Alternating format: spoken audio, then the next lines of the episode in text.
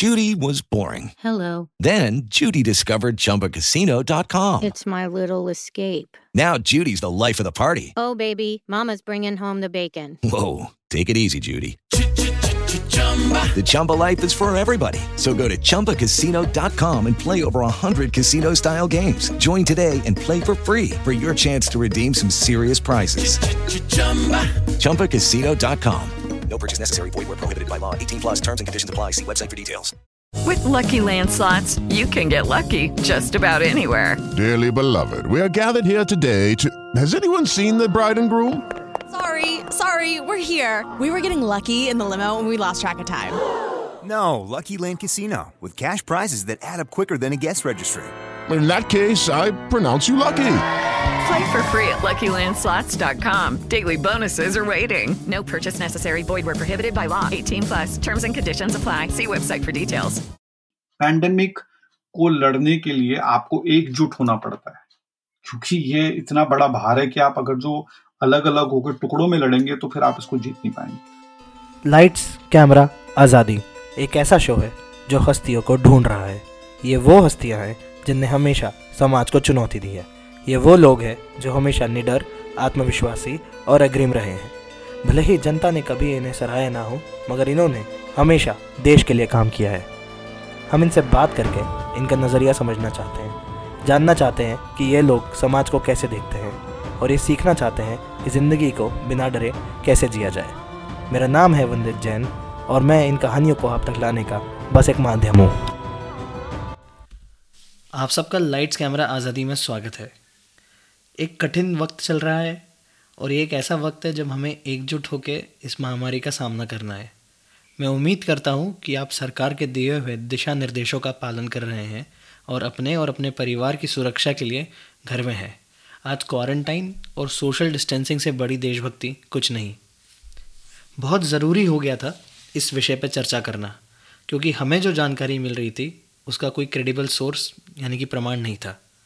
मैं एक ऐसे गेस्ट की तलाश में था, जो कि ना सिर्फ़ इस टॉपिक पे विशेष राय रखते हो, बल्कि निष्पक्षता से वो दुनिया में और भारत में क्या सिचुएशन है कोविड नाइन्टीन को लेके, वो बता सके। डॉक्टर अमित का रिकमेंडेशन मुझे डॉक्टर सुमैया शेख ने दिया था। डॉक्टर सुमैया शेख के साथ मेरा पॉडकास्ट टेंथ अप्रैल को लॉन्च होगा। मैंने डॉक्टर अमित को ट्विटर पर रीच आउट करा and he was very approachable उन्होंने इमीडिएटली मुझे रिकॉर्डिंग का टाइम दिया और इस बात से अग्री करा कि कोविड नाइन्टीन के बारे में जागरूकता बढ़ाना बहुत ज़रूरी है। डॉक्टर अमित तकरीबन 20 साल से यूके में प्रैक्टिस कर रहे हैं। John Radcliffe hospital university of Oxford में। तो बिना किसी और विलम्ब के कारवा को आगे बढ़ाते हैं और सीधा चलते हैं डॉक्टर अमित के पास। Doctor Amit Gupta welcome to lights camera Azadi. Thank you thank you for having me मैं बहुत एक्साइटेड हूँ। uh, मैं बता नहीं सकता हूँ and I am so grateful कि आपने एक बार में अग्री कर लिया शो पे आने के लिए। No no it's my pleasure देखिए ये ये इशू इतना इम्पोर्टेंट है और ये ये सभी की लाइफ को बड़ा इफ़ेक्ट कर रहा है नॉट जस्ट इंडिया में बट वेस्टर्न यूरोप सभी जगह तहस नहस हो रखी है इसको देके। तो uh, मुझे you know I am very happy कि I can I can contribute something to it तो इसलिए it's it's all my pleasure thank you मैं आपको क्या बोला हूँ? डॉक्टर डॉक्टर साहब doctor. Gupta. I like it that way Amit थोड़ा सा बताएँगे कि आप क्या करते हैं? आपका क्या बैकग्राउंड है? और अभी एट दिस मोमेंट आप किन प्रोजेक्ट्स पे काम कर रहे हैं? तो देखिए मैं अ, मैं एक्चुअली मैं I am I was born in India मैं सहारनपुर में पैदा हुआ था। एंड मैंने अपनी सारी स्कूलिंग और एजुकेशन इंडिया में करी। उसके बाद मैंने एमबीबीएस किया गुजरात से और एमडी भी मैंने गुजरात से करी। एमडी मैंने पीडियाट्रिक्स में करी। और 2000 नहीं, 1999 में मैं यूके आया था और मेरा मैंने इंटेंसिव केयर में काम किया बट जो कि नवजात शिशु का इंटेंसिव केयर है न्यू बॉर्न केयर तो उसी में मेरी स्पेशलाइजेशन है। मैंने उसमें कुछ हिस्सा अपने स्पेंड किया रिसर्च में। और उसके बाद अ, मैं 2009 से ऑक्सफोर्ड में हूँ और ऑक्सफोर्ड में मैं कंसल्टेंट हूँ और पिछले साल से मैं यहाँ पे जो न्यू बॉर्न सर्विसेज़ हैं उसका मैं क्लिनिकल लीड हूँ। मतलब जिसको इंडिया में हेड ऑफ़ डिपार्टमेंट बोलते हैं वो वो वो एक ही चीज़ है। तो मैं यहाँ पे करीब काफ़ी साल से हो गए भी बीस साल हो गए लेकिन मेरा इंडिया से लिंक बहुत करीबी मेंटेन रहा है इतने सालों में। तो मैं उसके बारे में कुछ बता सकता हूँ आपको कि हम लोग ऑक्सफोर्ड में एक एक इंटरनेशनल फेलोशिप रन करते हैं। इंडिया से डॉक्टर्स आते हैं हमारे इंस्टीट्यूट में। हम उनको दो साल यहाँ पे इंटेंसिव केयर के बारे में सब सिखाते हैं। फिर उसके बाद वो इंडिया चले जाते हैं और वहाँ पे मतलब वहाँ पे दे आर एबल टू कुछ चीज़ें वो ट्रांसलेट कर पाते हैं अपनी प्रैक्टिस में। तो I am very proud of that क्योंकि वो वो एक जो हमने स्टार्ट किया था, अब तक हम करीब सत्तर डॉक्टर्स करीब यहाँ पे आके जा चुके हैं। I feel that's a good good thing to do and बाकी मैं इंडिया काफ़ी जाता रहता हूँ टू टीच और आई टीच वेंटिलेशन यानी कि uh, बच्चों के जो लंग्स में कभी प्रॉब्लम हो जाती है तो उनको कैसे वेंटिलेटर में रखते हैं उनको कैसे उनको आफ्टर करते हैं तो उसकी ट्रेनिंग मैं छोटे बड़े शहरों में देता रहता हूँ। मतलब अब कोविड आ गया लेकिन इससे पहले मेरे ख्याल से मैं इंडिया साल में तीन दफ़ा तो जाया करता हूँ तीन से छह दफ़ा मैं गया हूँ कुछ अलग अलग रीजन बट मेनली पढ़ाने के लिए और इसके लिए। तो आ, उसके वजह से एक लिंक भी बना हुआ है इंडिया से और और थोड़ा जो वहाँ पे जो कोल फेस है जिसे हम कहते हैं जो कि जो वहाँ पे हालात हैं जो मेडिकल प्रैक्टिशनर्स फेस करते हैं उनसे जो बातें होती हैं उससे मैं थोड़ा वाकिफ भी हूँ उससे क्योंकि इतना बड़ा लिंक उन क्लोज लिंक बना रहता है। तो कुछ जो वहाँ पे हो रहा है और जो वहाँ पे वास्तविकता है मेडिकल प्रैक्टिस की उससे मैं अपरिचित नहीं हूँ। थोड़ा इस बारे में और विस्तार में बताएँगे जिसकी जिन चीज़ों की आप बातें कर रहे हैं? हाँ तो मैं हालात और उसमें मतलब मेरा कहने का मतलब है कि देखिए अक्सर क्या होता है कि अगर जो हम बाहर रहते हैं तो हमारा एक व्यू पॉइंट हो जाता है इंडिया के बारे में जो कि बहुत वेस्टर्नाइज हो जाता है। वो वो ज़ाहिर है बड़ी कॉमन सी बात है कि अगर जो आप बाहरी काम करें लेकिन अगर जो आप बहुत इंडिया जाते रहते हैं और आप वहाँ पे ट्रेनिंग करते रहते हैं तो चूँकि बात करते हैं तो और वहाँ पे जब ट्रेन करते हैं छोटे बड़े शहरों में तो जो उनकी एक्चुअल चैलेंजेस हैं जैसे हम लोग न्यू बॉर्न वेंटिलेशन सिखाते हैं अब वो जो हम यहाँ सिखाते हैं और वहाँ सिखाने में वहाँ पे हमें उसको बहुत प्रैक्टिकल करना पड़ता है उसको वहाँ पे हमें कट डाउन करना पड़ता है सो दैट वहाँ के हालातों में फिट हो। पर रही बात वहाँ के मेडिकल प्रैक्टिशनर्स की हाँ देखिए हम हम लोग तो वेस्ट में काफ़ी स्पॉइल्ड हैं क्योंकि हमारे पास आ, कमी नहीं है चीज़ों की लेकिन हमारे मेडिकल प्रैक्टिशनर्स इंडिया में वो काफ़ी चैलेंजेस के थ्रू काम करते हैं। उनके पास इक्विपमेंट कम होता है स्टाफ कम होता है। अब मैं आपको एक एग्जांपल देता हूँ। यहाँ पे आ, हमारे पास एक आ, दो न्यूबॉर्न बेबीज होते हैं जैसे नौ नवजात से जो बीमार हैं उसमें एक नर्स होगी। कई सारे ऐसे सेंटर्स हैं जिनमें मैं जाता हूँ अक्सर। वहाँ पे एक नर्स है और वहाँ पे सात आठ बच्चे हैं। तो हमें हमें उस, वो वो एक रियलिटी है हमारे देश की और वो हमें समझनी पड़ती है और उसी हिसाब से हमें अपने प्रोग्राम्स वगैरह मॉडिफाई करने पड़ते हैं। तो चैलेंजेस हमारे डॉक्टर्स को बहुत बहुत तरीके से हैं। एक तो हमारी पॉपुलेशन इतनी एजुकेटेड नहीं है। हर मतलब भारत में कुछ हिस्से हैं जो कि काफ़ी एजुकेटेड हैं, लेकिन कुछ हिस्से ऐसे हैं जहाँ पे एजुकेशन भी कम है।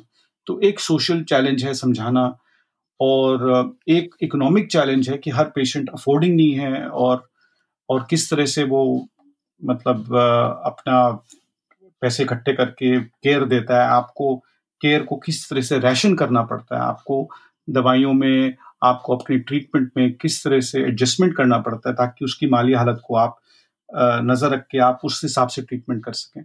ये सब चैलेंजेस हम लोगों को यहाँ फेस नहीं करने पड़ते, पर मेरे जो इंडिया में फ्रेंड्स हैं, जो मेरे काम करते हैं, मेरे दोस्त और जो मेरे कोलीग्स हैं उनको ये खासकर चैलेंज फेस करना पड़ता है। और भी मैं बात कर सकता हूँ, जैसे जो फेथ इन मेडिकल प्रैक्टिस है, वो इंडिया में काफ़ी सालों से थोड़ा सा हिला हुआ है। लोग जो हैं लोगों का जो एक आम विश्वास है डॉक्टरों पे, वो थोड़ा कम हुआ है। हम देखते हैं कि डॉक्टर्स के प्रति वायलेंस बढ़ गया है। या एक एक उनकी एक भूमिका सी बन गई है कि करप्शन ज़्यादा है। उसमें कुछ तो सच्चाई है क्योंकि होता होगा ऐसा, मैं मना नहीं करता। लेकिन मेरा ये मानना है कि ज़्यादातर लोग जब हमारे यहाँ भारतवर्ष में डॉक्टर्स काम करते हैं, वो बड़े मेहनती हैं और and they want to do good for their patients कोई भी काम पे इसलिए नहीं जाता सोच के कि आज मैं किसी को हार्म करूँगा तो इंटेंशंस अच्छी हैं पर हमारे वहाँ पे प्रैक्टिकल हालत बड़े चैलेंजिंग है। तो मैं ये कहना चाहूँ मैं कहीं ना कहीं as a as a citizen आपकी मैं बात को वैलिडेट कर सकता हूँ कि हाँ थोड़ा सा ट्रस्ट गिरा भी है। उसका एक रीज़न ये भी रहा है कि जो कॉरपोरेटाइजेशन हो गया है हॉस्पिटल्स का जी जी। और हम देखते हैं गुड़गांव में आ, मैं गुड़गांव में रहता हूँ दिल्ली में रहता हूँ और जैसे बड़े बड़े ब्रांड्स और फाइव स्टार लेवल के हॉस्पिटल्स खुल गए हैं तो एक आम आदमी को जाना लगता है कि फैसिलिटी तो बेस्ट वहीं पे है।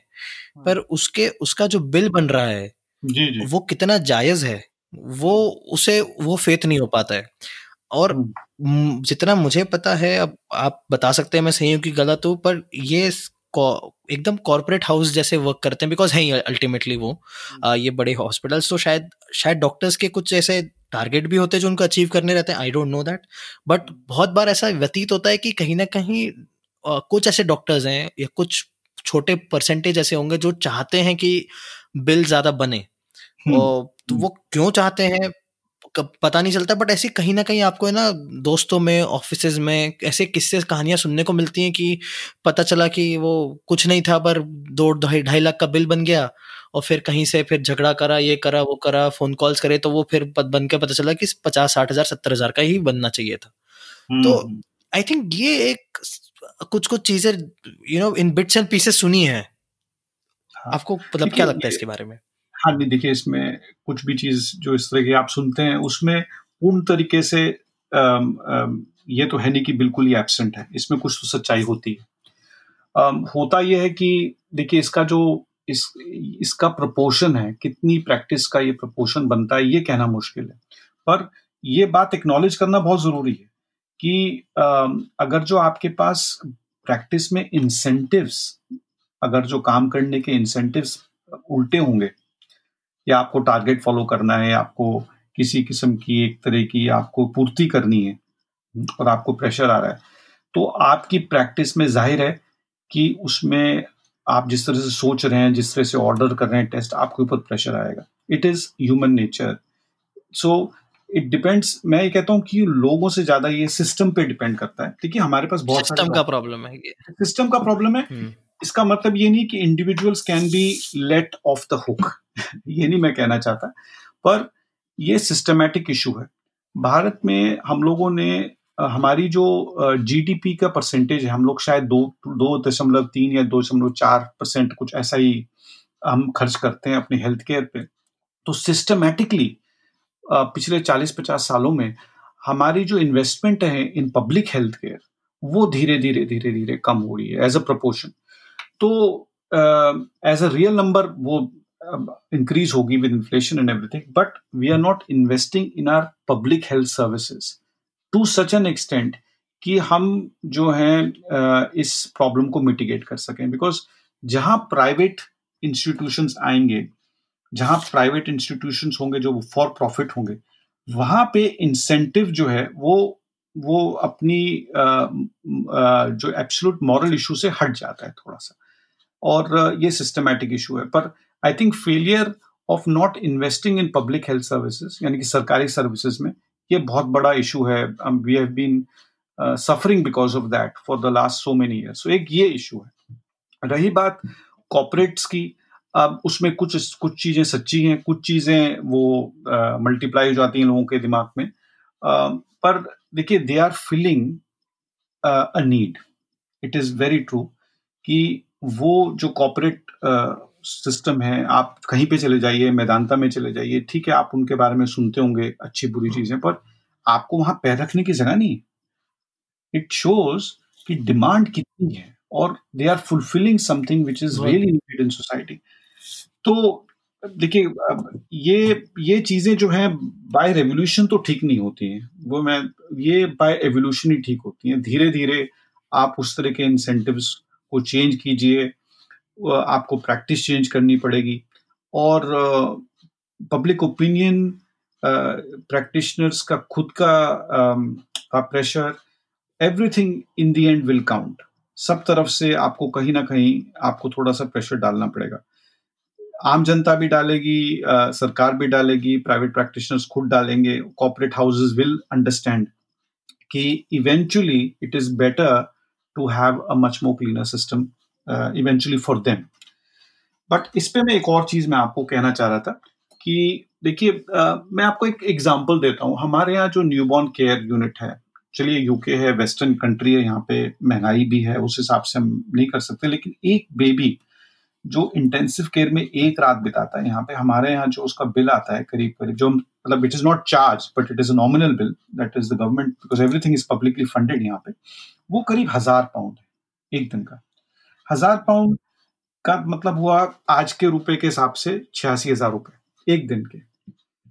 चूँकि कॉस्ट ऑफ़ इक्विपमेंट दोनों जगह बराबर है। यानी कि आप आज दिल्ली में एक वेंटिलेटर खरीद लीजिए और आप यूके में वेंटिलेटर खरीद लीजिए, वो इक्वलेंट प्राइस का है, वही बाईस तेईस लाख का या बीस लाख रुपए का मिलेगा आपको।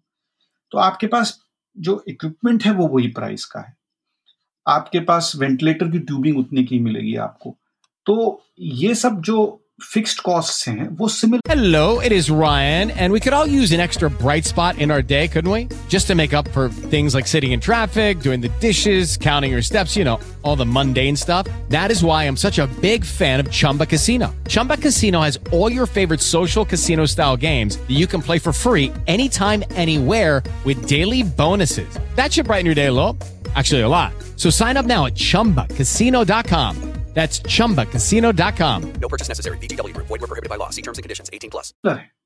UK और इंडिया में तो आपको केयर सस्ती किस वजह से मिलती है शेयर केयर इस वजह से मिलती है कि आप ह्यूमन कॉस्ट उसकी सब्सिडाइज करते हैं तो आप अपने नर्सेज अपने डॉक्टर्स को कम पैसे देते हैं आपकी नर्सेज को आप बहुत कम पैसे देते हैं compare to any other western country and तो what you are getting is subsidy for the average consumer जो आपको लगता है कि बिल बहुत ज़्यादा है अकॉर्डिंग टू इंटरनेशनल नॉर्म्स वो फिर भी काफ़ी कम है।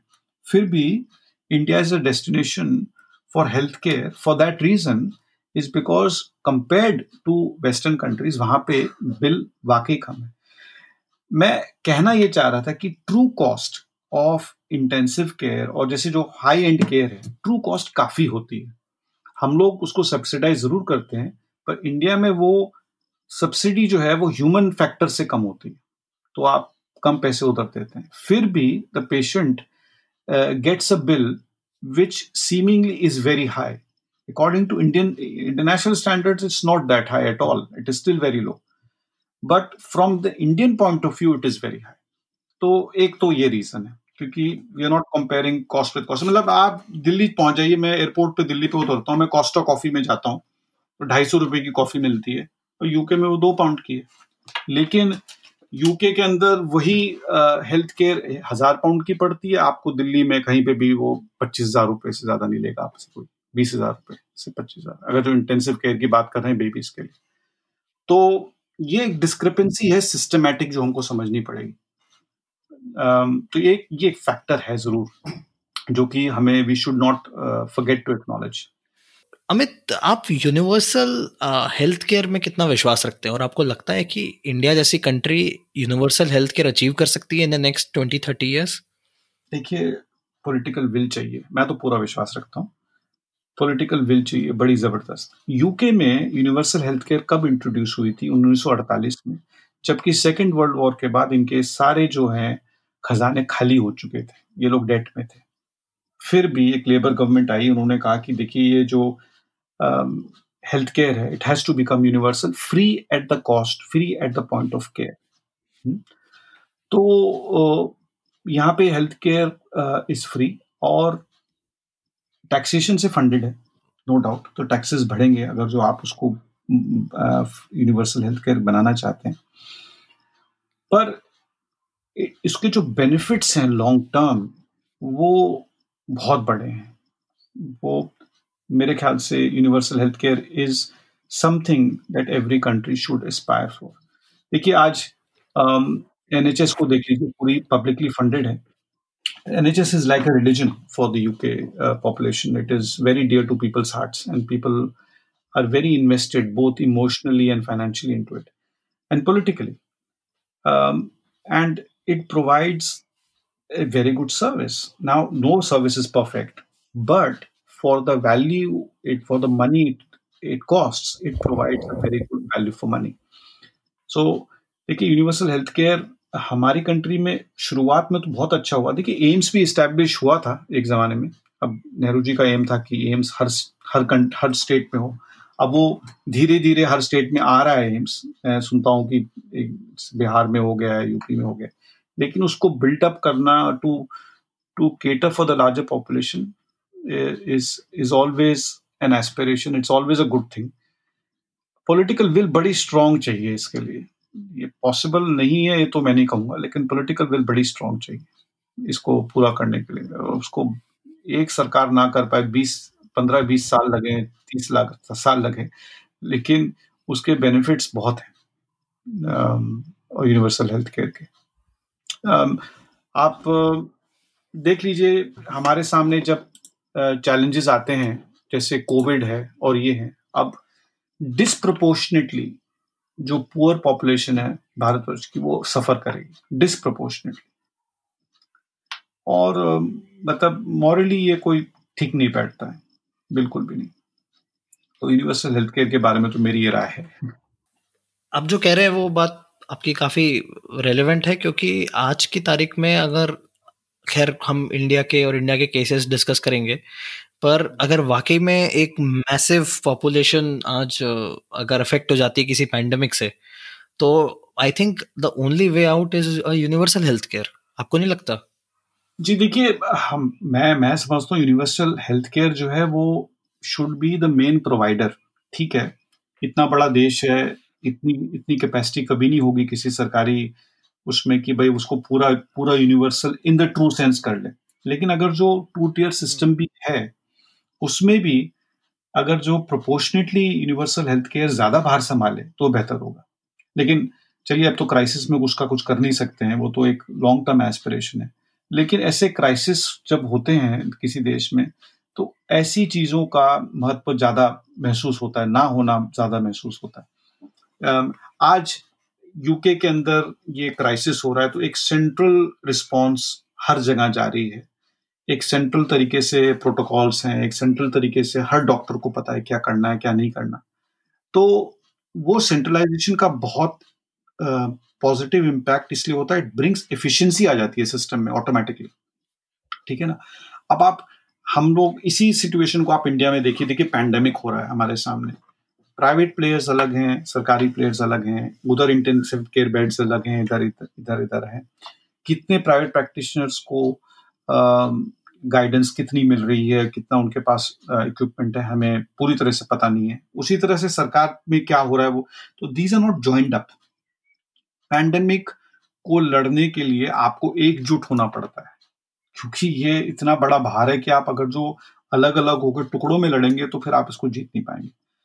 तो पैंडेमिक का एक पैंडेमिक का होना एक एहसास दिलाता है कि cooperation is far more important in in these times और ऐसे में एक यूनिवर्सल हेल्थ केयर का सिस्टम मेनली अगर जो ड्राइव करता तो ज़्यादा ज़्यादा बेहतर होता। पर सेंट्रल बेसिकली एक सेंट्रल कमांड रहता है वो उसमें। मे बी एक सेंट्रल अथॉरिटी रहती to drive things forward central command से ज़्यादा मेरे ख्याल से देखिए यूनिफॉर्मिटी बहुत इंपॉर्टेंट है। यूनिफॉर्मिटी रहती है ट्रीटमेंट्स में यूनिफॉर्मिटी है। आप बल्क परचेजिंग करते हैं ड्रग्स की, आप उसमें जो एनएचएस जैसे मान लीजिए यूके में वो एक बल्क परचेज करता है किसी चीज़ को तो वो कॉस्ट के, को भी निगोशिएट कर पाता है, बड़े अच्छी तरीके से इक्विपमेंट में भी निगोशिएट कर पाता है। अच्छा चूँकि सब कुछ गवर्नमेंट से सपोर्टेड है तो आपको मैं एक छोटी सी एग्जांपल देता हूँ। देखिए एंटीबायोटिक्स देना कितना आसान है। आप दे रहे हैं एंटीबायोटिक्स लेकिन उसको रेगुलेट करना कि भाई आप इनमें नहीं दीजिए, इनमें दीजिए, वो एक सरकारी सिस्टम में, एक गवर्नमेंट सिस्टम में it becomes a lot more easier in a public health care system then influencing private practitioners क्योंकि उनमें दे आर इंडिपेंडेंट ठीक है तो उस तरह से उनकी उनकी उस तरह की जवाबदारी नहीं है जिस तरह से आप एक पब्लिक हेल्थ केयर सिस्टम में लेते हैं। मैं बिल्कुल ये इम्प्रेशन ही देना चाह रहा हूँ कि private health care system is bad it is a bedrock of India we can't get away from that it is it is providing a very valuable service वो वही वैल्यूबल सर्विस प्रोवाइड कर रहा है जो और जगह नहीं मिल रही। सीधी सी बात है ना? अगर जो आपको ऑफ़ कोर्स आपको हज़ार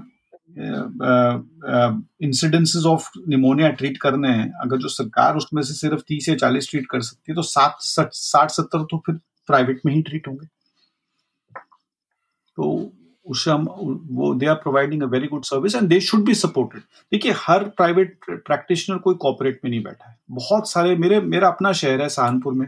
इतने हार्डवर्किंग प्राइवेट प्रैक्टिशनर्स हैं जो कि छोटे सेटअप्स में बैठे हैं। और they need the support from from someone when there is a crisis like a pandemic so uh, on that note amit i मैं थोड़ा सा gear shift करूँगा let's actually you know go to the real topic of our discussion. Ji I want to go back to the time in Wuhan और उस fish market में कि how did this actually begin और वो पहले patient में वो transmission कैसे हुआ? और वो हाउ और ये वायरस इतना केपेबल कैसे बना कि ये ह्यूमन से ह्यूमन को ट्रांसमिट कर सकते हैं? बिकॉज़ काफ़ी वायरस शायद वो ट्रांसमिशन पावर उनमें आती नहीं है। hmm. तो। वो थोड़ा इनिशियल जर्नी बताएँगे इस वायरस की। देखिए इससे जरा एक स्टेप पहले चलें। तो वायरसेस जो हैं, ये एनिमल वायरसेस अलग होते हैं, जानवरों के और ह्यूमन वायरसेस अलग होते हैं। कभी कभी जो जानवर का वायरस है, वो उस जंप कर जाता है। And that jumps into the human वो पहले हो चुका है यू नो सार्स वगैरह में या वो स्वाइन फ्लू में हुआ था। तो ये एक फिनोमिनन है जो कि पूरी तरह से कोई समझ नहीं पाया है। लेकिन वो कैसे हुआ, कहाँ हुआ किस तरह से होता है, उसका मैकेनिज्म नहीं समझ पाया। लेकिन उसका नतीजा यह है कि एक वायरस जनरेट होता है, जो कि, जो उसका ओरिजिनल वायरस है, उससे वो थोड़ा सा फ़र्क होता है। It is able to survive human beings में, और वो वुहान में कहीं पे, वो फ़िश मार्केट में ओरिजिनेट हुआ है, उसकी पूरी सच्चाई तो खैर अभी अभी भी नहीं समझ में आएगी लोगों को टाइम लगेगा उसको पूरा एनालिसिस में। पर आउटब्रेक का सोर्स वही था, ठीक है। अब वो वायरस ये वायरस जो है कोरोना वायरस ये और वायरसेस से थोड़ा ज़्यादा समझदार और ज़्यादा चतुर है। और ये समझना बहुत ज़रूरी है बिकॉज़ इसी से समझ में आएगा कि दुनिया में इतनी का हाकार क्यों मची हुई। देखिए, इस वायरस में एक बड़ी खासियत है। ये जब किसी को इन्फेक्ट करता है तो इसकी जो इन्फेक्टिविटी है, वो ज़्यादा है। मैं आपको एक एग्ज़ाम्पल से देता हूँ। फ्लू वायरस जिसे हम फ्लू बोलते हैं फ्लू वायरस जो है, वो तकरीबन एक इंसान जो है, जब उसको ट्रांसमिट करता है तो 1.4 1.5 और इंसान उससे इफ़ेक्ट होते हैं। मतलब आप डेढ़ इंसानों को और दे पाते हैं। वो डेढ़ इंसान और दो डेढ़ मतलब आदमी आधा नहीं, पर ऑन पॉपुलेशन आंकड़ों में 1.4 टाइम्स उसकी इन्फेक्टिविटी होती है। अब अगर जो आप ऐसे करके 10 बार उसको स्प्रेड करें मतलब एक ने डेढ़ को दिया डेढ़ ने औरों को दिया औरों को दिया करते करते करीब करीब दस बार उसकी साइकिल चलाएँ तो आपके 28 लोग करीब होते हैं जिसमें वो इन्फेक्शन फैलता है। अब कोरोना वायरस जो है वो तीन लोगों को इन्फेक्ट करता है। हम्म, आपको लगे यार डेढ़ और तीन में क्या फ़र्क है? डबल ही होगा तो शायद अट्ठाईस नहीं तो फिफ्टी सिक्स होगा। लेकिन ऐसा नहीं होता क्योंकि वो तीन जो है वो तीनों करते हैं वो तीन के तीन करते हैं। करते करते अगर जो आप दस बार साइकिल चलाएँ तो आपको जो फिगर आती है वो करीब फिफ्टी नाइन थाउज़ेंड की आती है। तो उनसठ हज़ार लोग का जो तो एक ही इसके ज्योमेट्रिक स्प्रेड की वजह से it became so out of control इससे पहले कि कुछ समझ पाए इस चीज़ को कितनी इन्फेक्टिविटी है। वो लोग, मैं मानता हूँ कि शुरू में ये बात ज़रूर थी कि चाइना ने उसको लॉकडाउन जल्दी नहीं किया और वो पहले मतलब उस उस खबर को भी नहीं, बाहर आने दिया और उस समय इन्फेक्शन फैल गया। लेकिन कुछ तो उनकी तरफ़ से आप कह सकते हैं लापरवाही हुई समझने में। लेकिन कुछ आपको क्रेडिट वायरस को देना पड़ेगा कि ये ये इस किस्म का वायरस है कि जब स्प्रेड करता है तो इतनी जल्दी और इतनी तेज़ी से स्प्रेड करता है कि आपके पास इसको कंट्रोल करने के मीन्स जो है आप बिल्कुल फीके पड़ जाते हैं। और जब उन्होंने कंप्लीट लॉकडाउन किया मतलब चाइना में तो ऑलमोस्ट जिसे कहते हैं ना, कर्फ्यू टाइप हो गया वहाँ पे, मिलिट्री और आर्मी की तरफ़ से। तब जाके वहाँ पे वो वायरस का स्प्रेड कंट्रोल हुआ। लेकिन उस समय तक, उस टाइम तक वो दुनिया में फैल चुका था। अब वो फैलता जा रहा था। तो मैं अपने कोलीग से बात कर रहा था कुछ जनवरी की शुरुआत में। हमने बाद जब ये चाइना से खबरें आने लगी तो हम लोग बात कर रहे थे। हम लोगों ने कहा कि ये क्या वायरस है, बड़ा अजीब। तो हम लोगों ने ये सोचा कि, ना, कहा इंग्लैंड और कहा चाइना यहाँ आने का कोई सवाल ही नहीं। तो हम लोग कितने गलत थे? तो वहाँ से तो शुरुआत हुई लेकिन यूरोप में भी वही कहानी थी कि कोई इसको इसकी जो क्षमता है स्प्रेड होने की वो उसे कोई ठीक से समझ नहीं पाया ठीक से। और अ, समझे भी लेकिन समझने के बाद भी उस पर एक्ट करते हुए सबको दे रही हो तो ये वायरस जो स्टार्ट हुआ वो वुहान से ज़रूर हुआ इसकी इन्फेक्टिविटी की वजह से ये फैलता चला गया। तो एक तो ये बात है। दूसरी इस चीज़ में ये है कि जैसे एक जैसे आपने कभी सुना होगा एक वायरस था इबोला वायरस इबोला वायरस की हम्म, हाँ जी। हाँ इबोला वो भी बड़ा डेंजरस इबोला वायरस क्या है कि जिसको इन्फेक्ट करता है उसको मार ही देता है। तो अगर जो हम्म, उसका mortality rate is very high as compared mortality rate हाँ मोर्टालिटी रेट बहुत हाई है लेकिन उसकी स्प्रेडेबिलिटी उस हिसाब से कम हो जाती है ना। अगर जो आप मरी गए तो वायरस हाँ हाँ करेक्ट करेक्ट तो वो फैलेगा कैसे? हाँ तो you mean to say that जो वायरसेस जिनका मोर्टालिटी रेट कम होता है उनकी क्षमता ज़्यादा रहती है स्प्रेड होने की? स्प्रेड ऑन मतलब वो एसिम्टोमेटिक यानी कि वो किसी में कोई सिम्टम्स ना कॉज करके बहुत लोगों में वो वायरस उनके बिना कुछ बीमार पड़े ही उनके बॉडी के Lucky Land Casino asking people what's the weirdest place you've gotten lucky? Lucky? In line at the deli, I guess? Aha, in my dentist's office. More than once, actually. Do I have to say? Yes, you do. In the car before my kids' PTA meeting. Really? Yes. Excuse me, what's the weirdest place you've gotten lucky? I never win and tell. Well, there you have it. You can get lucky anywhere playing at LuckyLandSlots.com. Play for free right now. Are you feeling lucky? No purchase necessary. Void where prohibited by law. 18 plus. Terms and conditions apply. See website for details. Tax day is coming. Oh, no. But if you sign up for Robinhood Gold's IRA with a 3% match, you can get up to $195 for the 2023 tax year. Oh, yeah. Sign up at Robinhood.com slash boost by tax day to get the biggest contribution match on the market. Subscription fees apply. Investing involves risk. 3% match requires gold for one year from first match. Must keep IRA for five years. Robinhood Financial LLC member SIPC. Through किसी और के through क्योंकि इसमें अगर जो हम mortality rate देखें तो जो अ, हमारे पास जो अभी आंकड़े हैं जो रियल मोर्टेलिटी रेट है वो करीब एक परसेंट है वन परसेंट। अब आप बैठे सोचें हमारी एक परसेंट के पीछे इतना बड़ा खोहा क्यों मचा होगा एक परसेंट क्या होता है? कुछ भी नहीं होता। ऐसा सोच अगर जो आप सोचने बैठे लेकिन एक परसेंट कितने कितने का एक परसेंट? दस का एक परसेंट कुछ और, फिर सौ का एक परसेंट हुआ, एक हज़ार का हुआ दस। लेकिन if the virus is spreading so widely वो एक परसेंट भी फिगर बहुत बड़ी हो जाती है। और ये ये समझ, इसी वजह से इसको, इस वायरस की जो खासियत है, उस, उसको हमें, उसकी लिथैलिटी जो है ना, वो मारने की क्षमता कम है, लेकिन कम में भी वो ज़्यादा लोगों को पकड़ता है।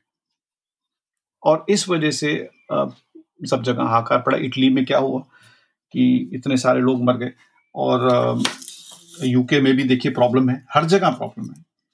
यू, अ, मैं आज ऐसी देख रहा था इटली में करीब सात हज़ार पाँच सौ लोगों की डेथ हो गई है इसमें। तो करेक्ट हम्म तो ये एक खासियत है इस वायरस की। इस, इस वायरस को समझने में ये बात हमें समझनी पड़ेगी और इस वजह से ही जहाँ जहाँ कंट्रीज़ ने गलतियाँ करी हैं वो हमें दिख रही हैं। जैसे हमने सोचा कि भाई जो बाहर से आया, उसको क्वारंटाइन कर दिया, उसको रोक दिया, उसको नाप लिया बट ठीक है, खत्म हुई बात। ठीक है, अब वो नहीं फैला तो लेकिन आप ये नहीं समझे कि अगर उसमें से एक या दो भी एस्केप कर गए, वो जो फैलाने की उसकी क्षमता है, वो बहुत ज़्यादा है। ये नॉर्मल फ्लू नहीं है। कि आपने एयरपोर्ट में छोड़ दिया तो एयरपोर्ट से दो सड़कें दूर तक वो चलेगा। वो फैलता चला जाएगा आपका वायरस और उस वजह से जो जिन कंट्रीज़ ने खूब जोरों से उसको शुरू में ही क्लैम्प डाउन कर दिया, जैसे जैसे साउथ कोरिया है जापान है, जिन्होंने बहुत अर्ली मेजर्स लिए उसके स्प्रेड रोकने में, वो ज़्यादा सक्सेसफुल हुए बनस्पत उन कंट्रीज़ के जहाँ पे उन्होंने एक्शन लेने में डिले किया। जिस तरह से इसका स्प्रेड है, आपका एक दिन भी आपकी कंट्री पे भारी पड़ता है। एक एक दिन। की इसमें वैल्यू है। अम, मैं आपको एक इसका उदाहरण रूप में बताता हूँ कि जब वायरस एक लाख लोगों को में पॉजिटिव आया तो उसको पॉजिटिव होने में 67 डेज़ लगे एक लाख लोगों को में पॉजिटिव आने के लिए। एक लाख से दो लाख में पहुँचने में उसको 11 दिन लगे और दो लाख से तीन लाख में उसे केवल चार दिन लगे सिर्फ़ चार दिन। उससे हम अंदाज़ा लगा सकते हैं कि इसकी स्प्रेडेबिलिटी कितनी है। तो ये ये इस वजह से ये डेंजरस है। और जहाँ जहाँ अब जैसे क्लैम्प डाउन भी हो रहा है, मुझे किसी ने ट्विटर में पूछा कि भाई मलेरिया से लोग जो हैं, वो हर साल, चार हज़ार, चार लाख लोग मरते हैं। इसमें तो कुल मिला के कुछ मतलब कुछ कुल मिला के दुनिया में मुझे पता नहीं कितने टोटल मरे हैं, लेकिन लोगों की डेथ हुई है। लेकिन बहरहाल I think the total deaths must be below ten thousand हाँ बिलो टेन थाउज़ेंड तो हम इतना फस क्यों कर रहे हैं इसका? भाई इससे ज़्यादा लोग और चीज़ों में मरते हैं। तो फस इसलिए कर रहे हैं कि इसका पोटेंशियल क्या है? इसका पोटेंशियल ये है कि आपके देश में फैल गया तो वो जो वन परसेंट है ना वन या टू परसेंट वही आपको भारी पड़ जाएगा। मलेरिया मलेरिया ऐसा नहीं मलेरिया तो रुक जाएगा। जी। हाँ मैं मैं actually in fact you know इस वन परसेंट पे जस्ट स्पीकिंग मैं आज ही एक एमिनेंट डॉक्टर हैं यहाँ पे इंडिया में उनका एक इंटरव्यू देख रहा था एंड रामानंद लक्ष्मी नारायण उन्होंने उनके मॉडल्स के हिसाब से it has the potential to reach 300 to 500 million people in India तो which is absolutely mind boggling तो उसका एक परसेंट मतलब वो एक से one to one point five million deaths मतलब दस से पंद्रह लाख लोग तो हम सिर्फ़ बोल रहे हैं इनसे मर जाएँगे। तो anyway, I mean, I can वो हाँ आपकी बात सॉरी मैं आपकी बात काट रहा हूँ लेकिन वो देखिए मैंने भी वो इंटरव्यू सुना था लेकिन जो उनकी मॉडलिंग का कोई उन्होंने मेरे पास कोई उनकी पब्लिकेशन मिली नहीं तो मैं समझ नहीं पाया कि उनकी मॉडलिंग वो उस नंबर पे कैसे नतीजे पे पहुँचे। क्योंकि हर देश की मॉडलिंग अलग होती है थोड़ी सी तो मुझे उसका कोई प्रमाण मेरे को एकदम मतलब आसानी से कुछ दिखी दिखा नहीं। तो मुझे ये नहीं पता कि उस मॉडलिंग में वो कितना पीयर रिव्यूड है। मतलब देखिए कुछ भी चीज़ आप पब्लिश करते हैं तो वो थोड़ा सा पीयर रिव्यू होता है। आप ही के प्रोफेशन के लोग उसको कहते हैं कि हाँ भाई दीज फिगर्स आर ओके और दिस मॉडलिंग सीम्स ओके तो फिगर तो बड़ी हाई बताई पर मुझे ये नहीं पता कि वो is based on really robust analysis that is published so I am not sure of that हो हो सकती है क्योंकि उन्होंने बारह is come out on television and is but but I hope कि he is able to publish the model for other people to see शायद उन्होंने कर दिया हो मुझे दिखा नहीं लेकिन अभी मुझे वो देख मैं उसको देख नहीं पाया हूँ उस मॉडल को। तो खैर मॉडल को वो बात जाने दें। पर अगर जो फिगर्स गलत भी हैं या सही भी हैं, वो बात अलग है, लेकिन बहरहाल ये बात तो पक्की है कि we can not take this lightly we can not take this lightly this is this is very very dangerous right just I am taking a step back ये हाउ इज़ कोविड नाइनटीन एक normal flu से कैसे अलग होता है? और how can मतलब हम में एक आम आदमी कैसे फील कर सकता है कि यार अभी मेरे फ्लू के सिम्टम्स अलग हो रहे हैं और शायद अब मैं एक शायद एक कोरोना वाले सिम्टम्स आ रहे हैं। बिकॉज़ कहीं बार हमको कहा गया ये वार्निंग साइंस भी दी गई है इन आवर ऑफ़िस कि शायद एक नॉर्मल कफ एंड कोल्ड है तो हो सकता है वो रेगुलर फ्लू हो। मतलब अभी भी सिम्टम्स की काफ़ी क्लैरिटी फ्रैंकली नहीं है बिकॉज़ नाउ इतने सारे केसेस हो चुके हैं हम बहुत सारे टाइप्स ऑफ़ सिम्टम्स भी देख चुके हैं। From dry cough to you know from fever etcetera etcetera तो how is it different from flu देखिए बहुत सारी चीज़ें सिमिलर है दोनों में। लेकिन चूँकि एक, एक रेस्पिरेटरी वायरस है तो बहुत फ्लू और और जो फ्लू है और जो कोरोना वायरस है, इनके जो सिम्टम्स है वो काफ़ी ओवरलैप करते हैं। तो पर फिर भी ये ये जो डेफिनेशन है कोरोना वायरस की, ये कोरोना वायरस है, इसके अंदर कुछ चीज़ें हैं जो कि आपको ज़्यादा अलर्ट करती है। एक तो है ड्राई कॉफ मतलब जिसमें बलगम ना निकले। हम्म? और बलगम ना निकले, और ये कॉफ ऐसा नहीं कि आपने तीन चार दफ़ा खांसी कर ली और पानी पी लिया, ठीक हो गया। ये ये जो है कॉफिंग एपिसोड्स हैं, जो कि एक एक घंटा भी चलते हैं मतलब एक आपको, आप उसको डाउट नहीं करेंगे कि मुझे ये ओकेजनल खांसी है, कि मुझे सच्ची में खांसी मतलब उसमें आपको कभी तकलीफ़, वो डिफ्रेंसिएशन में प्रॉब्लम नहीं हुई क्योंकि it is a proper cough जो कि काफ़ी देर तक चलता रहता है। और एक तो ये है ड्राई कॉफ कंटिन्यूस है ये कंटिन्यूस कॉफ और दूसरी चीज़ है टेम्परेचर हाई टेम्परेचर तो तेज बुखार होना और एक सूखी खांसी, ये दोनों मिला के अगर जो आपको हैं तो आपकी chances of covid in increases now आपके रिस्क बढ़ गया कोविड का, लेकिन इसका मतलब ये नहीं कि आपको कोविड है। लेकिन कोविड कोरोना वायरस मतलब कोविड और corona virus I am using the same word to describe both but आपकी चांसेस आपका रिस्क बढ़ जाता है। तो जैसे यूके में हम लोग कहते हैं कि अगर जो आपको ये दो चीज़ें हैं तो आप अपने आप को सेल्फ आइसोलेट कीजिए क्योंकि आपका रिस्क बढ़ गया um, बाकी चीज़ें जो हैं कि साहब ये भी हो सकता है उसमें वो भी हो सकता है वो भी हो सकता है वो हो सकता है हम मना नहीं करते लेकिन ये दोनों चीज़ें हैं तो आपके चांसेस ज़्यादा है। बाकी चीज़ों पे लोग कभी ऑब्सेस हो जाते हैं कि छोटी मोटी साइंस एंड सिम्टम्स पे but these are the two main things that that I think anybody should watch out for ना ओवरलैप तो रहेगा। देखिए रेस्पिरेटरी वायरस है कोई ऐसा वायरस नहीं है कि इसमें एक पर्टिकुलर किस्म का कोई जैसे चेचक में दाग निकलते हैं या कोई आपको एक अलग से साइन दिखाई दे आपका कलर स्किन का चेंज हो जाए आपको किसी तरह का कुछ और ऐसा कुछ है नहीं इसमें।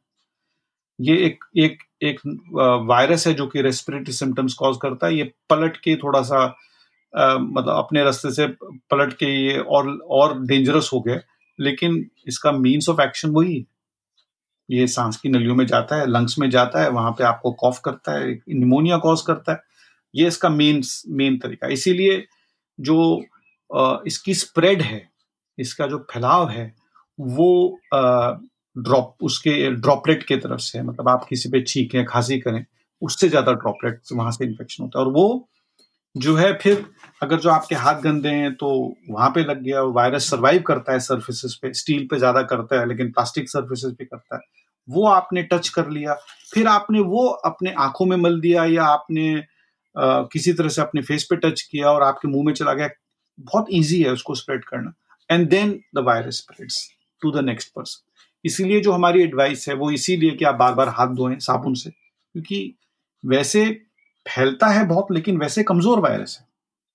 इसमें कोई रोबस नहीं है इसको, उसको मारना बहुत आसान है। इसको मारने में कोई तकलीफ़ नहीं, लेकिन फैलता बहुत। है तो आप हाथ धोएँ, आप सैनिटाइज करते रहें अपने हाथ को, आप अपने फेस पे ना टच करें। ये सारी एडवाइस इसी पॉइंट को रखते हुए है कि इसका जो ड्रॉपलेट स्प्रेड है, जो कि ड्रॉपलेट जो हमारे सांस की नलियों से निकलता है, उसी से स्प्रेड है तो उसको आप किस तरह से अवॉइड करें, उस पर किसको बचाएँ उससे अगर आपने, अगर आपको कभी मौका लगा हो वायरस का, को इन डेप्थ स्टडी करने का तो विदाउट गोइंग इनटू टेक्निकलिटीज क्या आप बता सकते हैं कि ये डिज़ाइन में कैसे डिफरेंट है?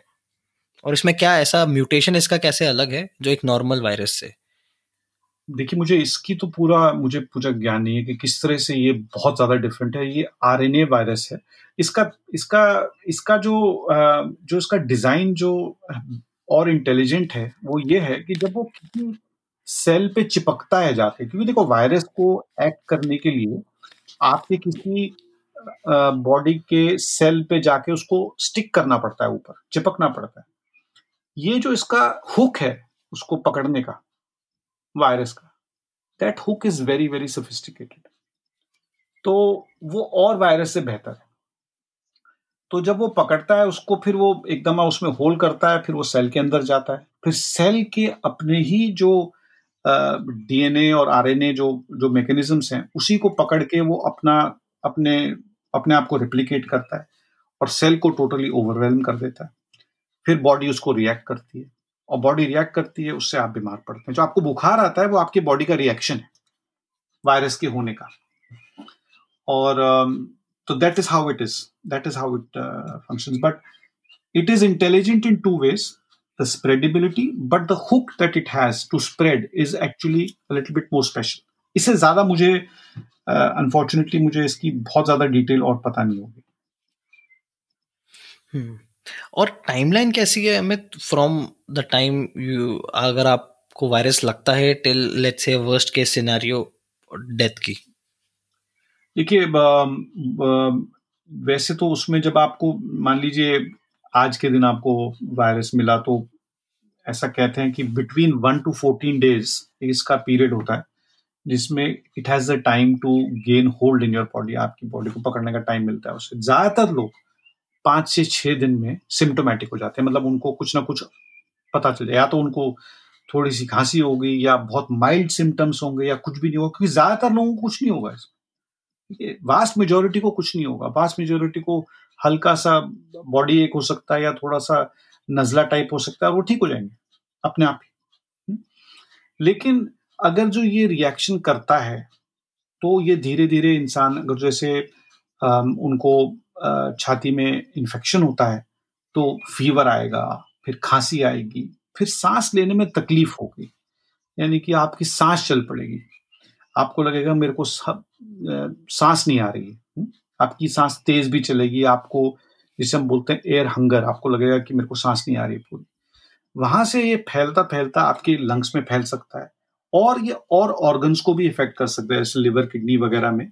ये उसको बॉडी का पूरा रिएक्शन हो सकता है उस वायरस की वजह से।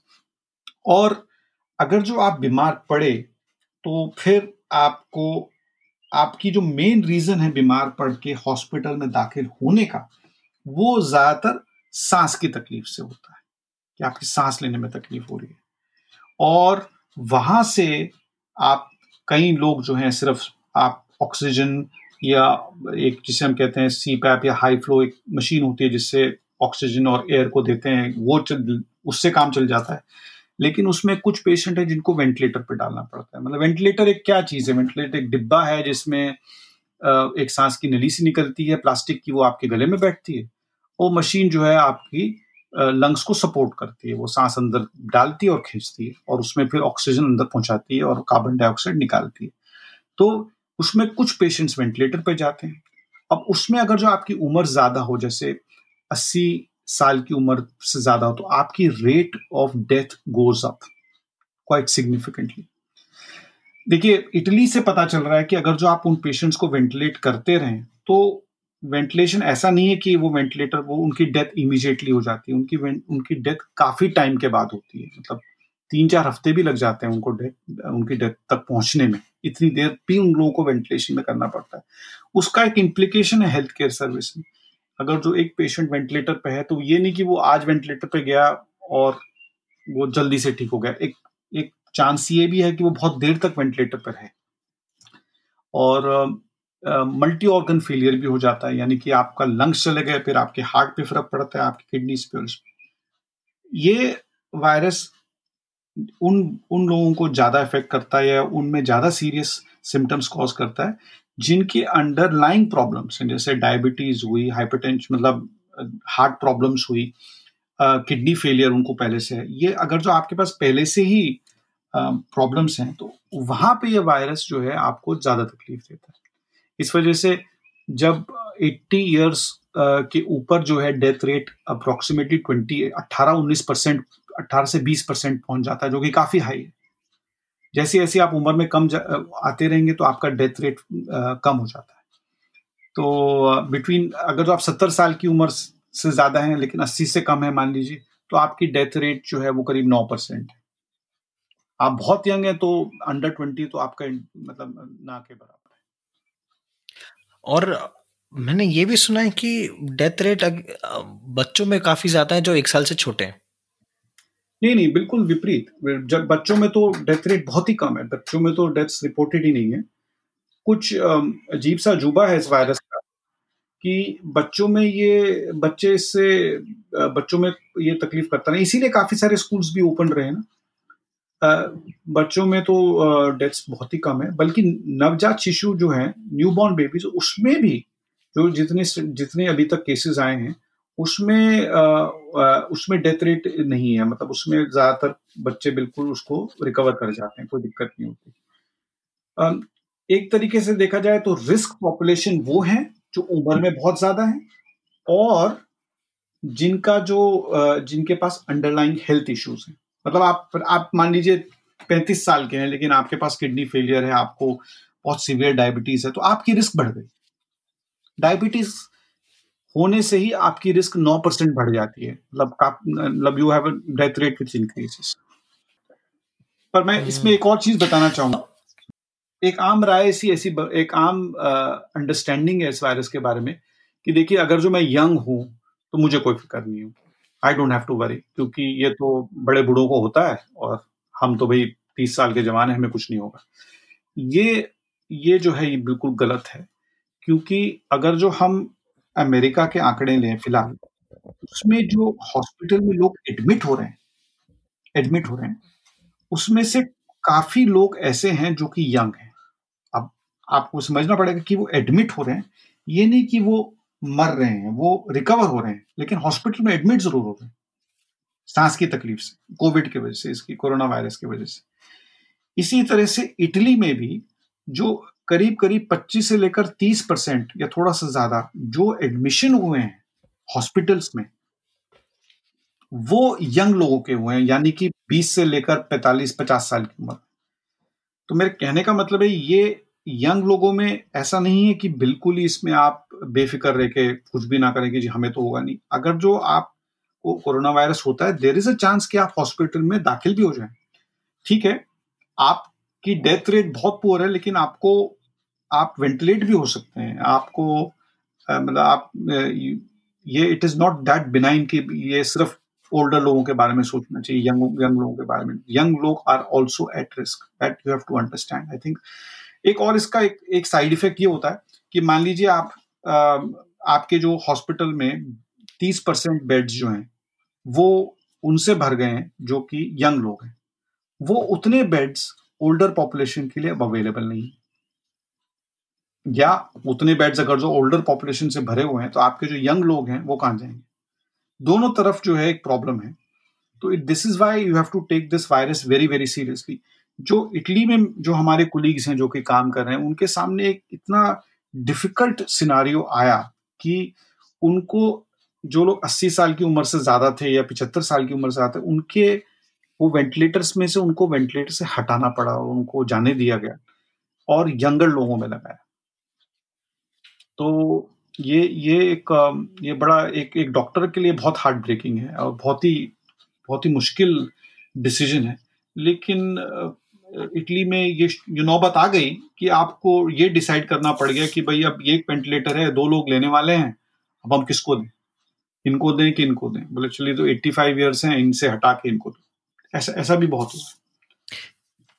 ये डिसीज़न मेकिंग का कोई ऐसे तो कोई रैशनल होता नहीं होगा मेरे ख्याल से बट क्या ऐसी सिचुएशन आपको भी फेस करनी पड़ी और व्हाट इज़ वो रूट क्या है उस डिसीज़न मेकिंग का? कैसे कर सकता है कोई? वो डिसाइड या क्या एज फैक्टर देख के करे और अगर एज भी ग्रुप सेम है तब कैसे होगा?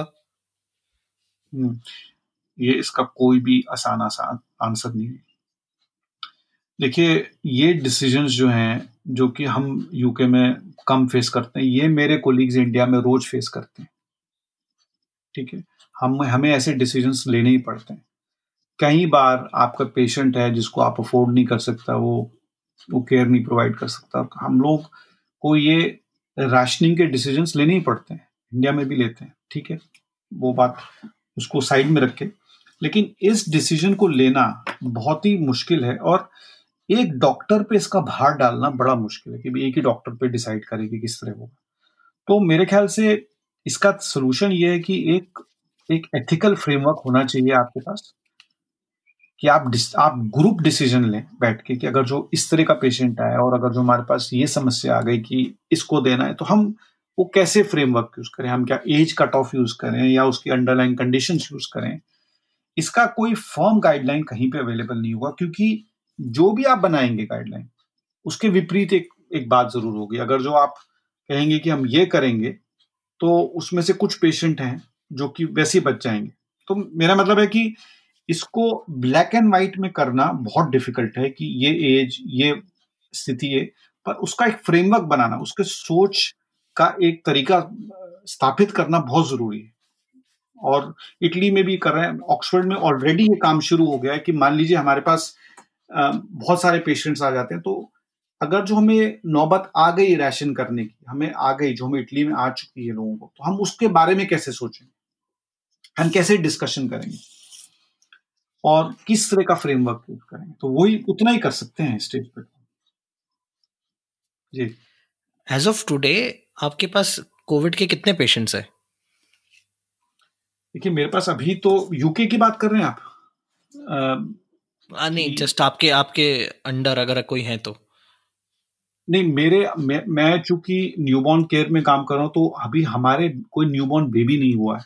लेकिन लंदन में मुझे पता है कि हैमस्मिथ हॉस्पिटल है या मे, मे, नाम मेरे को पता नहीं एक आध हॉस्पिटल और है जहाँ पे कोविड पॉजिटिव मदर्स ने डिलीवरी करी है और उनके बच्चे हुए तो ऑक्सफोर्ड में अब नहीं तो अगले हफ़्ते पहुँच जाएँगे। लेकिन एडल्ट सर्विसेज़ में ऑलरेडी पेशेंट्स आर एडमिटेड और मेरे ख्याल से इंटेंसिव केयर में मुझे अभी एकदम हाल ही का नहीं पता हुआ, लेकिन आठ से लेकर ग्यारह लोग तो शायद हैं जो वेंटिलेटेड है। हर दिन ये नंबर बढ़ता जा रहा है, हर दिन। एवरी डे वो थोड़ा और बढ़ता है, फिर थोड़ा और बढ़ता है, थोड़ा और बढ़ता है। तो ये ये ऑन द राइज है। हमारी एक्सपेक्टेशन है यूके में कि आने वाले तीन हफ़्ते में ये नंबर्स बढ़ेंगे। शायद वो अप्रैल में कहीं जाके पीक करेंगे, उम्मीद से। लेकिन अभी तो हम एक्सपेक्ट कर रहे हैं कि नंबर्स बढ़े और उस एक्सपेक्टेशन के हिसाब से ही काम हमारी व्यवस्था है उसी एक्सपेक्टेशन के हिसाब से पेशेंट नंबर्स भी बढ़ रहे हैं। तो अब आज भारत तो कैसे होगा। आज एज ऑफ़ टुडे यूके के क्या नंबर्स है? 26 मार्च 2020 इंडिया में लग रहा है मतलब वहाँ पे 25 मार्च। अच्छा मैं यूके आप यूके का पूछना चाह रहे हैं अभी? यूएस में साठ हज़ार है।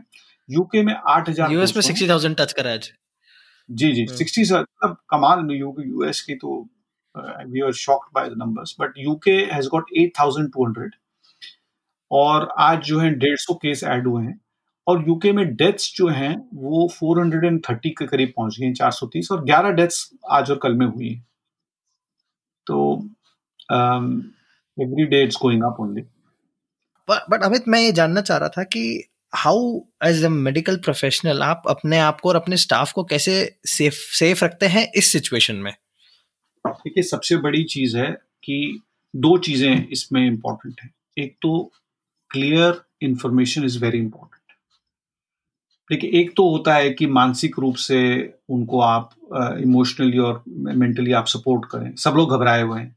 कि हर किसी की आ, मदर को कोई अस्थमा है वो परेशान है कि अगर जो मुझे हो गया तो उसको उनको क्या होगा? किसी का किसी का पार्टनर है जिनकी किडनी ट्रांसप्लांट हुई है उनको तो ये ये ये इश्यूज़ तो रहेंगे जो कि एंजाइटी लेवल पे लेकिन सबसे बड़ी चीज़ है जो कि आप किस जो हम कर सकते हैं वो कि हम बिल्कुल क्लैरिटी रखें इंफॉर्मेशन की कि क्या रिस्क है कितने क्या एक्सपेक्टेशन है क्या हमारे पास इक्विपमेंट है? हम कैसे इक्विपमेंट को टॉप करें? हमारे पास प्रोटेक्शन गेयर है कि नहीं? सबसे इंपॉर्टेंट चीज़ ये है। मास्क ग्लव्स हैट्स ये जो चीज़ें चाहिए जो कोविड जो कोरोना से बचने के लिए, ये सब है कि नहीं? लोग, लोगों को दोनों चीज़ें चाहिए। आपको सपोर्ट भी चाहिए, लेकिन आपको एक आश्वासन चाहिए, अपने सामने आंकड़ों में देखना चाहिए हाँ भाई ये चीज़ें हैं, मुझे घबराने की ज़रूरत नहीं है, ठीक है? हम लोग we are prepared for it सिर्फ़ आश्वासन से काम नहीं चलता और सिर्फ़ सिर्फ़ चीज़ों से काम नहीं चलता। इन दोनों का कॉम्बिनेशन बहुत ज़रूरी है। तो हम लोग तो देखिए ऑलमोस्ट डेली मतलब मेरा तो पूरा टाइम इसी में जा रहा है क्योंकि मैं क्लिनिकल लीड हूँ तो इसका भार जो है, इसकी रिस्पॉन्सिबिलिटी एक तरीके से मेरे शोल्डर्स पे है।